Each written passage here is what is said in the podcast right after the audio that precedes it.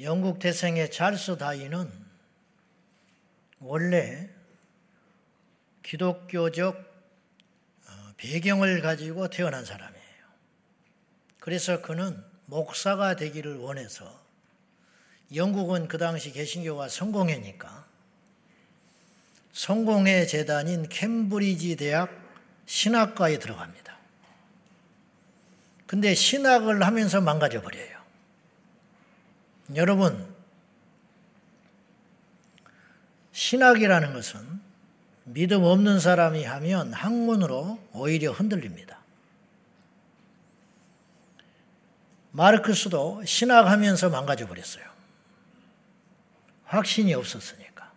그는 이게 신앙의 이 칼라와 이 복음에 서 있냐 혹은 인본주의적 신앙에 서 있냐는 평소에는 똑같이 교회를 다니는 듯이지만은 시간이 흐르면 딱 드러나게 돼 있어요. 단순하고 못 배워서 근본주의로 하나님을 섬기는 게 아니에요. 믿음 때문에 그러는 거예요. 똑똑해서 성경을 난도질하는 게 아닙니다. 몰라서 그러는 거예요. 아무튼 찰스 다이는 신학을 하면서 그 당시 자유주의 신학의 한 분파인 자연신학에 물들어요.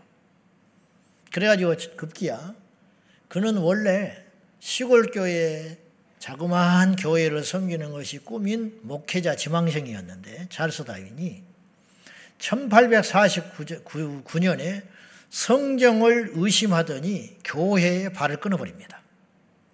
신학을 했는데 교회를 안 나가요.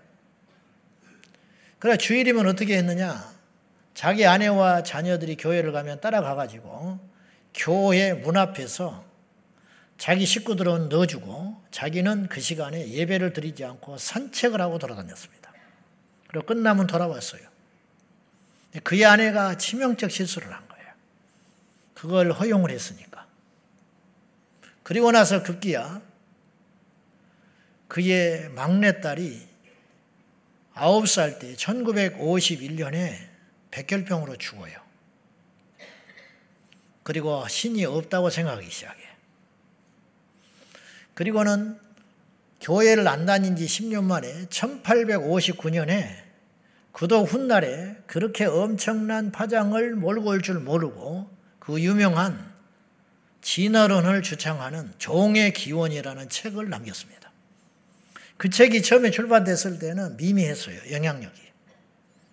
근데 훗날에 이 종의 기원이라는 책은 인본주의적, 자유주의적, 그리고 성경에 반하는 대항하는 자들의 교본이 돼가지고 이게 공산주의, 그리고 유물사관, 그 다음에 인본주의, 무신론주의자들이 이것들을 가져다가 사용함으로 성경의 권위에 도전하는 엄청난 무서운 이론이 되버리고 말아요.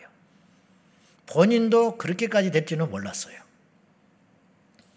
그는 마침내 죽기 전에 그가 남긴 편지에서 다음과 같이 선언을 하면서 자신이 완전히 신앙을 떠났다는 것을 만천하에 알리고 그는 죽습니다.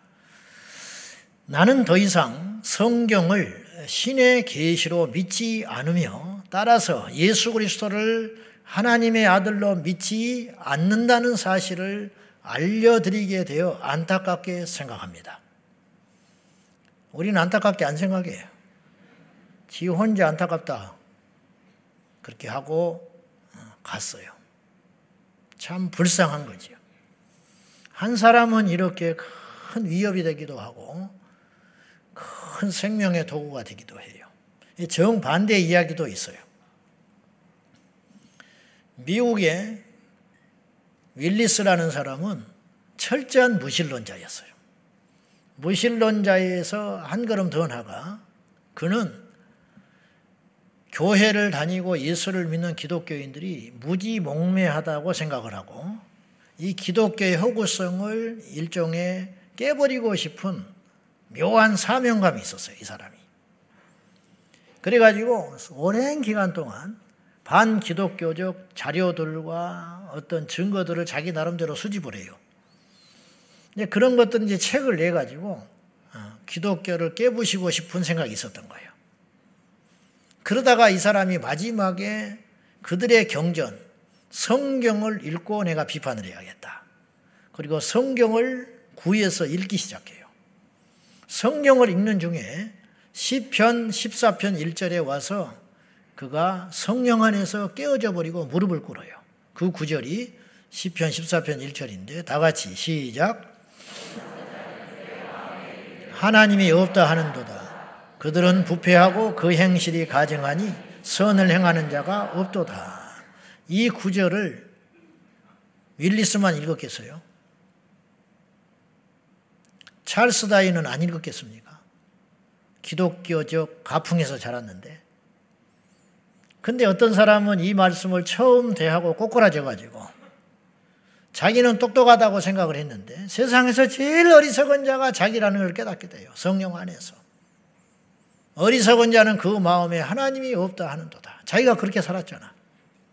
이 말씀에 꼬꾸라져 가지고 윌리스는 회개하고 예수의 사람이 됩니다. 그래가지고 그의 모든 자료를 불살라 버리고 그때부터 그가 가진 은사와 재주를 가지고 소설을 썼는데 그 소설이 그 유명한 베너라는 소설입니다. 저는 불신자 때 어릴 적에 이 베너라는 소설을 읽었어요. 읽었는데 제가 불신자였지만 그 베너가 굉장히 영리한 책이구나라는 걸 내가 느꼈어요. 뭐냐? 드러내지 않게 복음을 전하고 있었어요. 그 책이. 제가 지금도 읽었던 기억, 어릴 적에 읽은 책이 오래 남더만요, 기억이. 그 읽은 대목 중에 소설 속에서 베너가 노예가 돼가지고 사막을 횡단하면서 이제 죽기 직전까지 잡혀 들어가는데 목말라 죽어갈 적에 예수님이 그 자리에 계셨어요. 예수님이 오셔가지고 목마른 베너에게 물을 줍니다. 그때 로마 군인들이 그 물을 못 주게 위협을 하려다가 예수님의 건의 앞에 꼼짝 못해요. 그리고 물을 주는 것에 대해서 보고만 있어. 그 생명수를 마시고 베너가 살아나요. 예수님이 그때 등장을 해. 그리고 그의 원수였던 메살라가 그의 어머니와 그의 여동생을 죽인 줄 알았는데 수용을 해놨는데 나병이 걸려가서 이제 격리돼 있다는 걸 알게 돼요. 그 나중에 이제 전차 경기에서 승리한 다음에 그들을 찾아가는데 그때 기적적으로 나병이 치료받고 그 온 집안이 그리스도께로 돌아오는 그 엔딩으로 끝나거든요. 그러니까 예수님이 직접 드러나지는 않아. 그런데 그 책을 읽으면 하나님의 역사가 보이는 절묘한 책을 천재적으로 썼어요. 알게 모르게 이 책은 수많은 사람들에게 영향을 줬어요. 보세요. 똑같이 성경을 봤는데 어떤 사람은 성경을 떠나는 사람이 되고 어떤 사람은 성경 읽고 꼬꾸라지고 주께로 돌아오는 역사가 일어나게 되었다. 어떻게 이걸 해석해야 되냐 이 말이죠. 성경을 읽으면 처음에는 믿기가 어렵지만은 성령 안에서 성경을 찾고 있다 보면 도저히 성경을 의심할 수 없는 상황에 들어가게 됩니다. 저는 16 되던 해에 전도를 받아서 처음 교회를 나가가지고 형편이 그러니까 한 달여 정도 성경 없이 교회를 다녔어요. 여러분 지금 성경 있지만 안 갖고 오는 것하고 성경이 없어서 빈손으로 교회 가는 건 다른 문제야. 나는 성경을 구할 수 없었어요. 그래서 한 달 동안 전략하고 노력하고 애써가지고 이거보다 조금 작은 책. 옛날에는 까맣고 테두리가 빨겠습니다. 그 책 4,500원을 주고 가죽 성경을 내가 손에 쥔 날 그 냄새, 그 새책 가죽, 또 성경은 특별했어요, 저에게. 그 냄새가 아직도 내 기억 속에 있어요. 그리고 교회를 가면 계속 성경을 읽으라고 제가 강요를 받았어요. 숙제로. 그래서 믿어지지 않지만 성경을 계속 읽어야만 했어요. 마태복음부터 읽었죠. 신약부터 읽으라고 해서. 근데 이 족보 이야기에 넘어가질 않아요. 남의 족보를 이렇게 복잡한 족보를 알아야 되는 거야. 이제 그런 고민을 하면서 억지로 성경을 읽었어요. 기억은 남지 않았어요. 그리고 내가 회심한 상태가 아니고 예수님을 인격적으로 만나지 못한 상태이기 때문에 그냥 성경을 읽을 뿐이죠. 그때 제가 교회에 나가서 최초로 애운 성경이 성경 구절이 고린도 후서 5장 17절이었어요. 그런 중 누구든지 그리스도 안에 있으면 새로운 피조물이라. 이전 것은 지나갔으니 보라 새 것이 되었도다. 이 구절은 내가 죽을 때까지 못 잊어요. 제가 교회에 발리돼서 처음으로 애운 성경 구절이에요. 이 구절이 중요하기도 해서 그랬지만 내가 갈 때 그때쯤에 숙제가 이것이었던 거예요. 이 구절을 애우라 하더라고. 그래서 애웠던 거예요. 한 주 동안. 그리고 교회 가서 제일 먼저 부른 복음성가가 실로함이었어요. 그때 이 실로함이 이제 전국에 이제 퍼져가기 시작한 거야. 어두운 밤에 캄캄한 밤에. 무슨 뜻인지도 몰라. 그냥 부르는 거야. 그리고 최초로 부른 찬송가가 509장이었어요. 그때 당시 509장. 지금은 바뀌었어요. 거친 세상에서 실패하거든. 그 손 못 자고 만져라. 뭔지도 모르고 그냥 그 찬송을 했던 기억이 납니다. 그리고 5, 6개월을 그럭저럭 교회를 다니다가 그해 여름에 제가 하나님을 만나고 입술에서 방언이 터지고 심령에 불덩어리가 들어와 가지고 그때부터 이제 성경을 보는데 그전에는 믿어지지 않았어요. 읽었을 뿐이야. 근데 그날 이후로 어떤 일이 벌어지기 시작하냐면 성경이 이만큼도 의심이 안 돼. 지금까지. 그러니까 성경 말씀대로 산다는 건 일단 두 번째고 성경이 다 믿어지고 사실인 것 같이 든다는 거예요. 말씀대로 살지 못하는 게 태반으로 많습니다. 저는 원수를 사랑하라. 못 사랑해요. 아직. 미워하지 않는 것만도 엄청 노력하고 있는 거예요. 원수를 안 미워하려고 엄청 애를 써요. 사랑은 둘째 치고 오른밤을 치고도 왼밤을 돌려대라. 뭐 오른밤 치는 사람도 없겠지만은 누가 오른밤 나 때렸다. 그럼 난 가만히 안 있어. 지금 마음은 그렇다 이 말이에요. 막상 맞으면 어쩔지 모르지만은 그러니까 성경을 알지만 아직 그렇게 못 사는 게 대반으로 많습니다. 많은데 그렇게 못 산다는 것이 자랑도 아니지만은 그런 건 둘째 치고 성경의 내용들과 사건들이 하나도 의심이 안 되기 시작하더라는 거예요. 왜? 성령께서 내 안에 들어오시면서부터 그런 일이 생기더라는 거예요. 여러분 성경이 믿어지면 우리에게 어떤 일이 일어나느냐? 오늘 본문에는 두 가지의 사건이 일어난다고 우리에게 말씀하고 있어요. 이제 본의 아니게 지지난주부터 이제 성경에 대한 이야기를 성경의 내용이 아니고 외부의 눈으로 볼 때 성경이 어떤 책인가 이런 각도로 조금 살펴보게 되는데요. 인생 승리 주제하고는 좀 맞지 않지만은 그냥 들으세요. 그런가 보다 하고 그냥 밥상 차려놓으면 먹으세요. 건강하면 돼. 억지죠. 억지인데. 어쨌든 앞으로 얼마가 될지는 모르지만 성경에 대한 변증을 좀 해보려고 합니다. 제가 이제 작업을 어떻게 할지는 모르겠지만 성경이 믿어지면 우리에게 어떤 일이 일어나느냐. 첫째, 구원이 일어나요.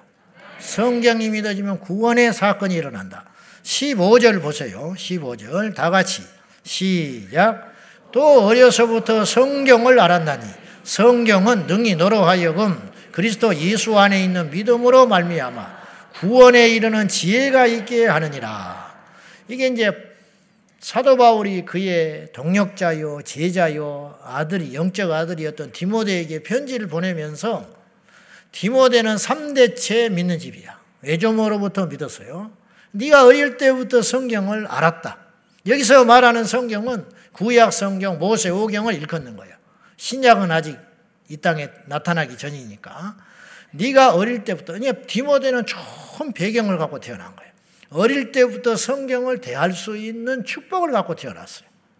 그런데 네가 어릴 때부터 성경을 부지런히 알고 듣고 배우고 읽었는데 이 성경은 능히 얼마든지 충분히 너로 하여금 그리스도 예수 안에 있는 믿음으로 말미암아 구원에 이를 수 있도록 지혜가 되느니라.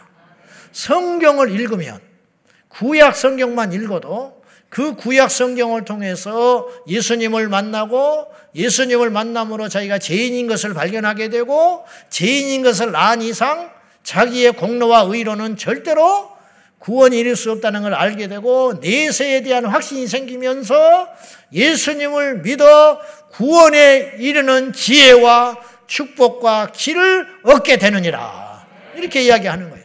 성경 외에는 구원을 받을 수 있는 길이 없는 거예요.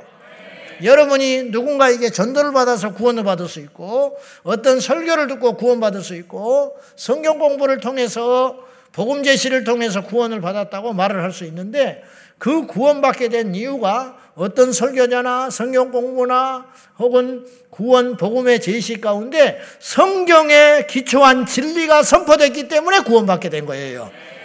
아무리 뛰어난 선생을 만나도 아무리 설득력이 뛰어난 교사를 만나도 그 가르침이 성경에 근거한 것이 아니라면 구원받을 수도 없을 뿐더러 그 구원은 헛된 것입니다. 그래서 이단의 가르침이 헛된 구원인 것이 성경에 없는 왜곡된 것들을 진리로 둔갑시켜서 가르치기 때문에 그것을 그대로 받아들이면 멸망길로 간다 이런 뜻이에요. 오직 우리의 구원은 성경에 의해서만 이루어지고 얻을 수 있다라는 것이에요. 디모데는 성경을 통해서 자기가 죄인인 걸 알았어요. 디모데는 성경을 통해서 예수님이 유일한 구주라는 걸 발견을 했어요. 디모데는 성경을 통해서 행위가 아니고 믿음으로 말미암아 구원받는다는 사실을 깨닫게 되었고 마침내 그는 성경의 진리에 근거한 대로 구원받게 되었다라는 것입니다. 얼마나 놀라운 책입니까? 살리는 책 아닙니까? 할렐루야! 우리가 성경 속에서 진리를 발견했다고 하는 것은 우리는 지금 상상할 수 없지만은 하나님 앞에 가면 알겠지만은 어마어마한 은혜와 은총과 복을 받게 된 거예요. 성철 승려는 평생 동안 몸부림을 치고 진리를 찾기 위해서 구원과 해탈을 이루기 위해서 평생을 몸부림쳤지만은 그가 시인하는 바 자기도 구원을 못 받았을 뿐만 아니라 자기를 따르는 본의 아니게 이 사람이 영향력이 생겨버리고 한마디 하면 파급 효과가 너무 크니까 이 사람 때문에 자기 때문에 지옥에 가는 사람이 있었다고 고백하며 죽었어요. 그래서 시사저널 기자가 1993년에 그를 인터뷰하고 기사를 실었으니까 이건 팩트입니다. 이거는 다 검색하면 나오는 이야기인데 이분이 이렇게 이야기를 했어요. 내 죄가 불교에서 말하는 수미산보다 크다. 그 이유가 뭐냐? 나는 무수히 많은 남녀를 속여서 지옥의 불거등에 집어넣었고 나도 지옥의 불 가운데 들어가게 생겼구나. 이렇게 하면서 죽었단 말이에요. 이 사람은 세속에 있을 때, 속세에 있을 때에 육신의 딸이 하나 있었어요. 얼마나 무섭게 진리를 갈구하고 몸부림을 쳤는지 그 혈연의 정을, 정을 독하게 끊어버리고 만나지도 않고 그 죽기 직전에 마지막으로 한번 만나고 죽었어요. 그렇게 몸부림을 쳤던 성철 승려. 그분이 제가 볼 때는 그래. 그 노력과 그 정성과 그 몸부림과 그 열정으로 예수님을 믿어서 목사가 됐잖아요. 그는 거대한 영적 거장이 됐을 거예요. 엄청난 거장이 됐을 거라고. 그런데 나 같은 사람이 불교에 들어갔다. 난 땡중밖에 못 돼. 나는요. 정말이야. 이 상태로는 안 돼요. 근데 왜 나는 이렇게 이 자리에 서 있고 그는 왜 그렇게 됐는가? 나는 불교를 폄하하는 게 절대 아니고 성철 승려를 인격적으로 제가 못 오가는 게 아니고 사실을 이야기하는 거야. 뭐냐? 우리 교회 학교 아이들도 교회 좀만 나오면 너, 너 죽으면 어떻게 돼? 전국 간다! 그래. 반말로. 죽으면 천국 갈 줄 알고 있어요. 그럼 네가 왜 천국 가냐고. 예수 믿어 천국 간다. 아무 노력도 안 하고. 교회 와서 찌찌 쳐울고 다니는 것이 쉬는 시간에 핸드폰이나 들고 엄마 엄마 쫓아다닌 놈이 어떤 진리를 깨달아 버렸냐면 자기는 죄인이고 예수를 믿으면 천국 간다는 이 엄청난 진리를 깨달아 버렸다니까. 근데 성철 성녀는 못 깨달았어. 죽을 때까지 몸부림을 치고 그걸 찾아보려고 찾아보려고 몸부림을 쳤는데 못 찾고 결국은 자기가 하는 말이 나는 사기꾼이다 하고 죽어버린 거야. 그는요 4월 초파일 달 법어를 하면서 이렇게 말을 했어. 부처는 큰 사기꾼이고 달마는 작은 사기꾼이다 그렇게 말을 했어. 내 같은 사람이 말하면 큰일 날 거예요 지금 불교계에서. 근데 워낙 고승이 그렇게 말을 해버리니까 틱소리 못하고 아멘 하고 앉아 있었어 사람들이. 이 사람이 이렇게 말을 했어요. 부처는 큰 사기꾼이고 달마는 작은 사기꾼이다. 자기도 사기꾼이다. 왜? 사기꾼이 되려고 해서 된 게 아니라 길이 아닌 것을 찾고 방향을 가르치고 죽어버렸으니 자기도 몰갈 길을 제시하고 죽어버렸으니 사기꾼 아니냐 결과적으로 이런 비참한 이야기를 하고 어둠 가운데 가버리고 말았다 이 말이죠. 그런데 우리는 도대체 무슨 복을 받아가지고 가만히 앉아가지고 어? 가만히 앉아가지고 진리만 듣고 그걸 믿기만 하면 어떤 행위와 노력도 필요 없이 믿기만 하면 구원받는다고 하니 이거 천국에서 천사가 우리를 보면 환장할 일이죠. 환장할 일. 여러분 구원이라는 것은 여러분 이 자리에 오기 전까지 지옥에 갈 자였으나 오늘 예배를 끝나고 천국 갈 수 있어요. 이건 다른 종교에서는 상상할 수 없는 일이에요. 이게 뭐냐? 이게 구원의 원리라는 거예요. 근데 제가 하는 이 모든 말들이 어디에 근거해서 이야기를 할 수 있는 것이냐면 성경의 근거에서 말하는 것이다. 성경이 믿어지면 구원을 받습니다. 두 번째로 오늘 16절과 17절인데요. 한번 보십시다. 시작. 모든 성경은 하나님의 감동으로 된 것으로 교훈과 책망과 바르게 함과 의로 교육하게 유익하니 이는 하나님의 사람으로 온전하게 하며 모든 선한 일을 행할 능력을 갖추게 하려 합니다. 여기서 우리가 성경을 읽든지 성경을 듣든지 성경의 말씀을 해석하는 설교를 듣으면 우리에게 교훈이 와요. 아, 성경을 읽다 보면, 아, 이게 이렇구나. 내가 이렇게 살아야겠구나. 교훈을 얻는 거죠. 때로는 책망을 얻어요. 네가 그렇게 오래 교회를 다니는데 네가 그따위로 해가지고 되겠냐. 막 폐부를 찌른단 말이에요. 말씀이. 혹은 바르게 함과 의로 교육하게 유익하니 이는 이 성경은 하나님의 사람으로 온전하게 하며 모든 선한 일을 행할 능력을 갖춘다. 다시 말해서 성경을 믿으면 바른 인생을 살 수가 있어요. 여기서 하나님의 사람이라는 것은 제 표현은 거듭난 막 태어난 그리스도인을 말하는 거예요. 거듭났다니까요.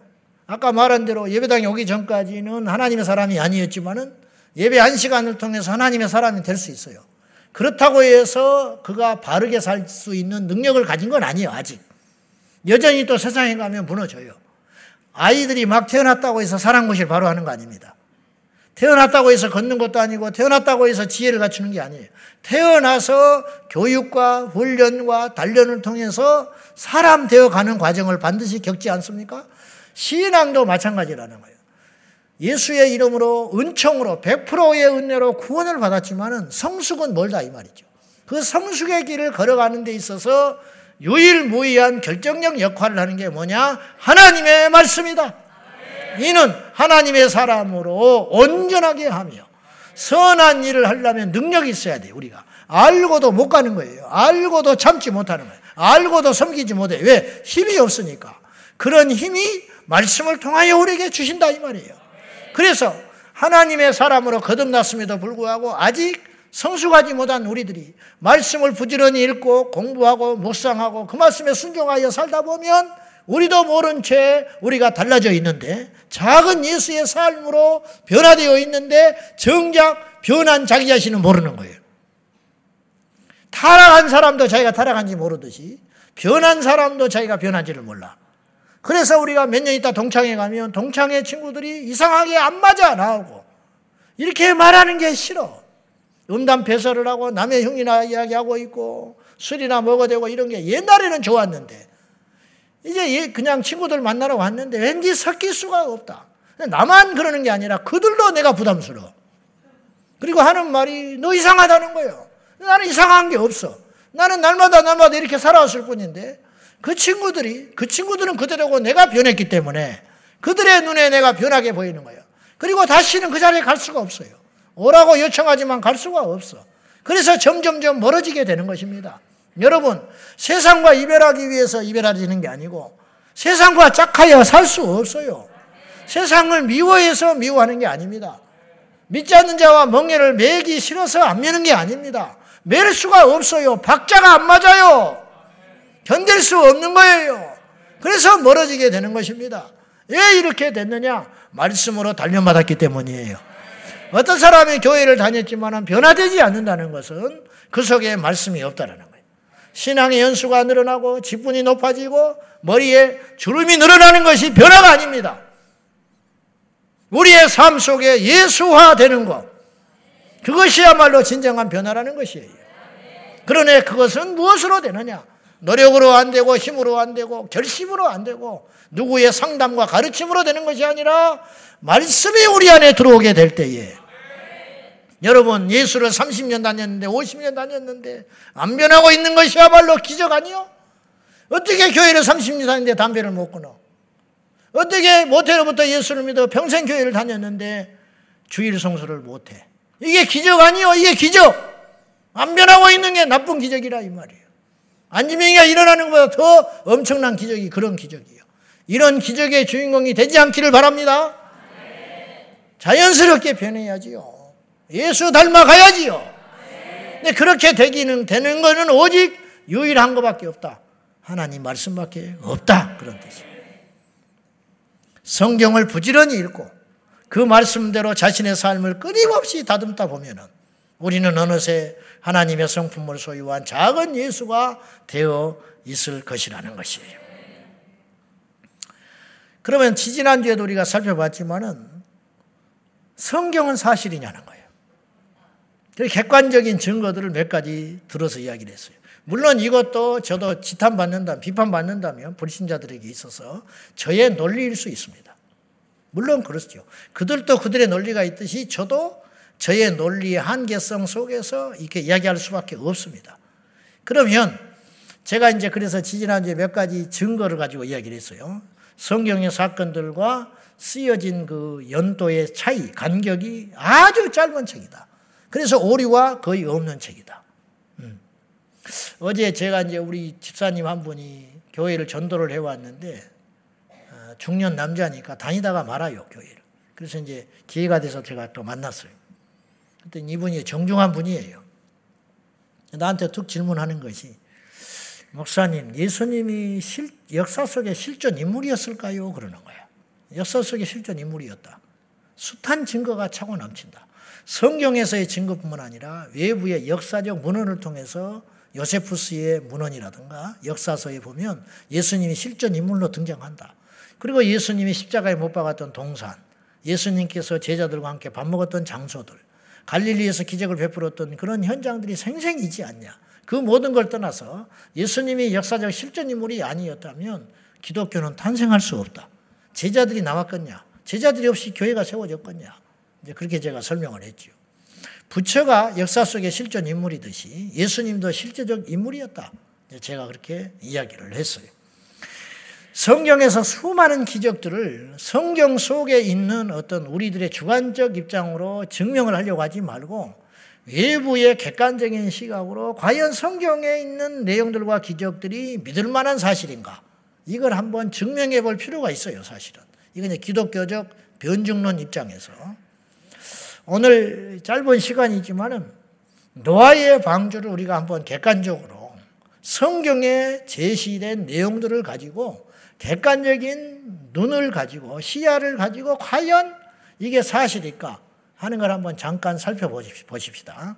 자, 이거 예를 드는 거예요. 성경이 숱하게 많은 사건과 어, 말씀 중에 사실이요 진리라는 것을 한번 증명을 해보자는 거죠. 여러분, 노아의 방주 그러면 제일 먼저 우리가 풀어야 할 숙제가 그 방주의 엄청난 그, 그 크기인데 그 크기가 과연 어느 정도이며 그 크기가 당시의 동물들, 짐승들을 수용할 수 있는 크기였는가? 이걸 한번 따져보자는 거죠. 자, 성경에 보면 노아의, 노아, 노아의 방주의 크기는 노아가 임의대로 정한 게 아니고 하나님께서 이 크기로 지으라고 설계하라고 하셨어요. 그래서 길이가 300규빗입니다. 1규빗은 그 당시 어른의 팔꿈치 길이에요. 45cm입니다. 그냥 300규빗. 그냥 135m예요. 그리고 높이는 어, 좌우의 길이는 22.5m입니다. 오늘날 도량용으로 50규빗. 그리고 높이는 30규빗인데 이게 13.5m입니다. 그리고 이 크기가 그리고 3층으로 지으라고 성경에 이야기해요. 하나님이 단층이 아니고 3층으로. 여러분 135m 그런가 보다 하지만 이게 어마어마한 크기라고 그래요. 실물을 지은 사람이 있어요. 실물을 만들어 가지고 우리나라에 뭐 기증한다 어쩐다 사람이 있잖아요. 음. 실제로 만들어 봤어요. 만들어 본 사람들은 다 인정해요. 어마어마한 크기고 3층이기 때문에 짐승들을 충분히 수용할 수 있는 크기다. 어, 정결한 것은 7쌍, 부정한 것은 2쌍이기 때문에 그리고 이 크기가 쉽게 말하면 오늘날 열차 객실의 500개 크기예요. 1, 2, 3층의 크기가. 그러니까 넉넉히 남는다. 그리고 이 크기의 신비 속에 있는 것인데 이 비율이 말이죠. 비율이 300규빗, 50규빗, 30규빗이잖아요. 여러분, 어떤 배가 안전할 것 같아요?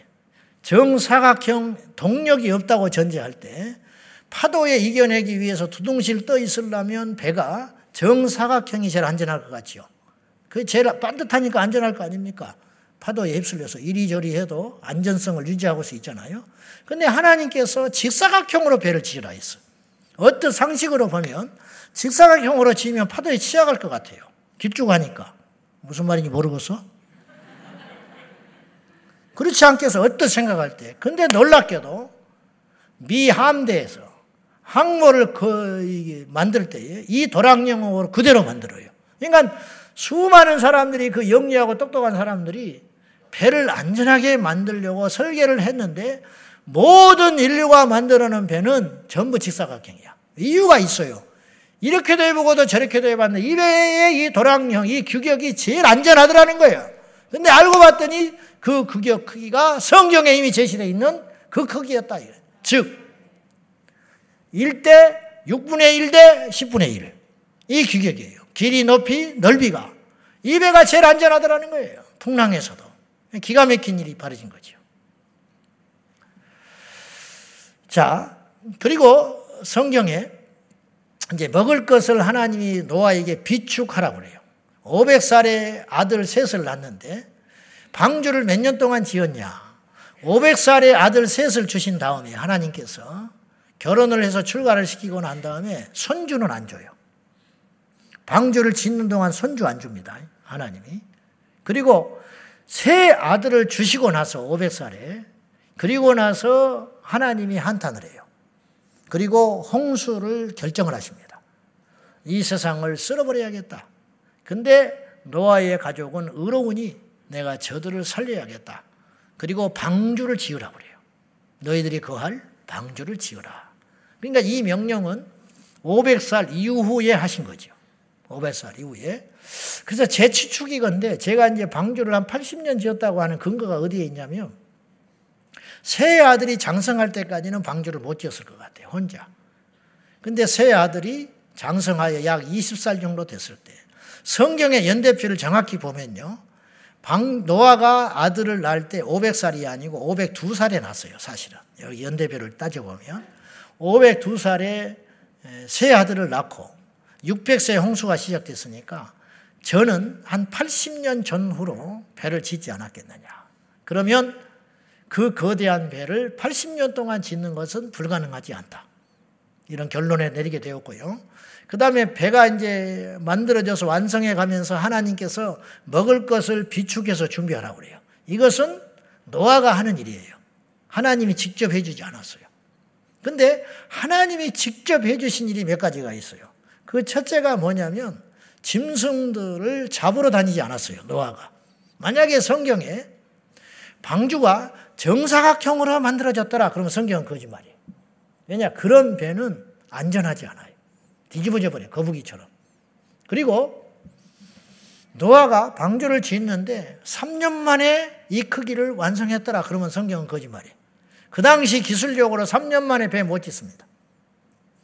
무슨 말인지 알겠습니까? 근데 500살의 아들을 주시고 한탄을 치던 600세의 홍수가 시작됐어요. 그러니까 성경은 맞는 책이라는 거예요. 음. 그리고 노아가 이 짐승을 잡으러 다녔다면 성경은 믿을 수 없는 책이에요. 오늘날도 못 잡으러 다녀요. 오늘날도. 이 발전된 교통수단에서도. 잡아 다 놓으면 다른 거 잡으러 가는 데는 굶어 죽어버려. 안 되는 거예요. 근데 먹을 것은 노아가 비축하는 게 가능해요. 오랜 기간 동안 말리고 해서 비축이 가능해. 1년 동안 먹을 것만 있으면 되니까. 근데 짐승은 성경에 보면 하나님께서 보내줬다고 나와요. 그래서 창세기 6장 9절 한번 보세요. 다 같이 시작. 암수 둘씩 노아에게 둘씩 짝을 지어가지고 그것도 짝을 지어서 들어왔어요. 암놈, 순놈을 이렇게 딱딱 잡아내기가 보통 일이요, 이게? 죽을 때, 지금까지 잡아도 못 잡아, 노아는. 근데 하나님이 암수를 딱딱 짝 지어가지고 때가 되면 방주가 거의 완성해 갈 시점에 줄을 지어서 보내줬다. 나오니라 그래, 나오니라. 그 지가 알아서 방주에 들어가 버렸다는 거야. 이게 기적이라, 이게. 더 큰 기적은 이걸 보고 안 믿었다는 거야, 사람들이. 이쯤 되면 믿어야 되는 거 아니요? 전 세계에 있는 동물들이 정결한 것은 일곱 쌍, 부정한 것은 두 쌍씩 줄을 지어서 사자가 등에다가 토끼를 태우고 오면은 안 먹고 태워 오면은 믿어야 할 거 아니요? 이상하다고만 생각하지 안 믿어. 지금도 마찬가지예요. 교회가 세워졌네. 어떤 사람이 저 나름대로 교회를 박해하고 핍박하던 놈이 어느 날 목사가 됐다네. 참 이상한 일이야. 그렇게만 생각하지 뭔가 있다. 그렇게 생각하는 사람이 드물다 이 말이에요. 뭔가 있다고 여겨지는 사람은 하나님이 구원하기로 작정된 사람들이라. 그것이 시작이거든요. 그리고 거듭나는 시간이 오고 변화되는 시간이 온다 이 말이죠. 우리가 이 여정에 있는 거예요. 할렐루야!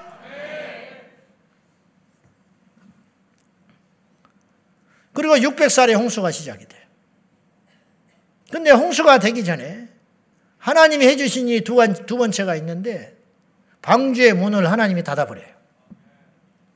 노아가 닫지 않아. 하나님이 닫아버렸으니까 노아가 열지 못하는 거예요. 그래서 사람을 못 살려냈어. 밖에서 소리를 질러도. 음.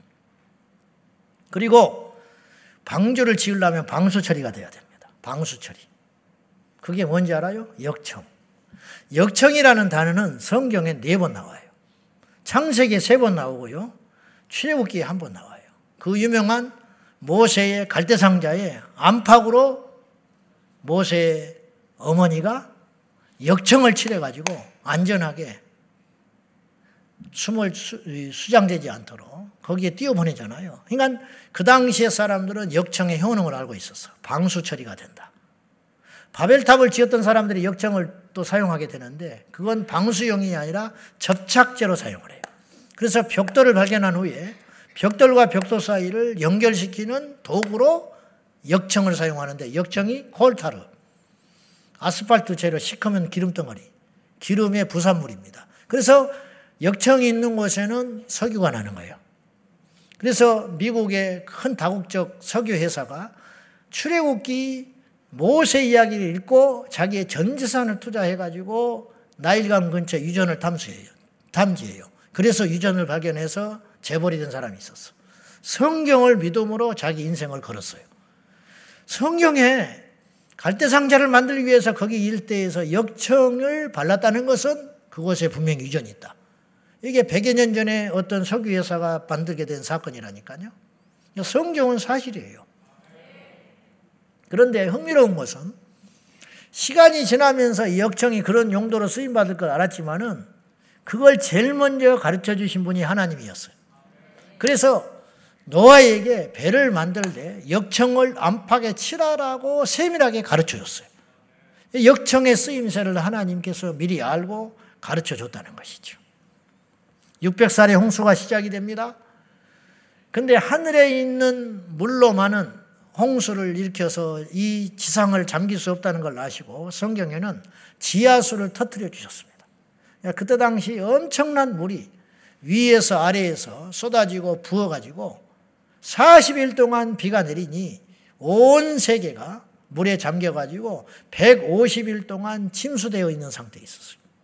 그리고 일곱 달 만에 아라산에 방주가 턱 걸쳐들지요. 그리고 그 뒤로 4개월이 흐른 11달째 되들 때 노아가 밖에 사정을 알 수 없으니까 어쩔 줄 몰라서 섣불리 나갔다는 배가 물이 들어와서 침몰되니까 그 심정도 이해해요. 문을 못 부시고 못 나가는 거죠. 그래서 어, 창으로 까마귀를 먼저 보냅니다. 근데 까마귀가 돌아왔어요? 안 돌아왔어요? 안 돌아왔어요. 그럼 어떻게 살았을까, 까마귀는?